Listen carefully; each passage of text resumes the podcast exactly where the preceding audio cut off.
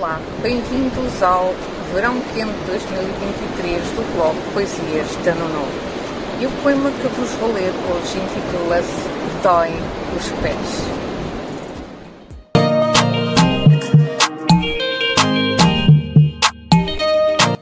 Doem os pés. O corpo pede para descansar. O espírito relaxa. A vontade quer continuar.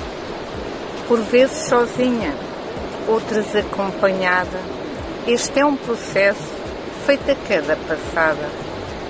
Sou visitada por borboletas que mais ninguém consegue ver. Concebo sonhos e metas, tanta coisa a acontecer. Sinto-me leve, quase consigo levitar. Estou num caminho sem retorno, sem pressa para lá chegar.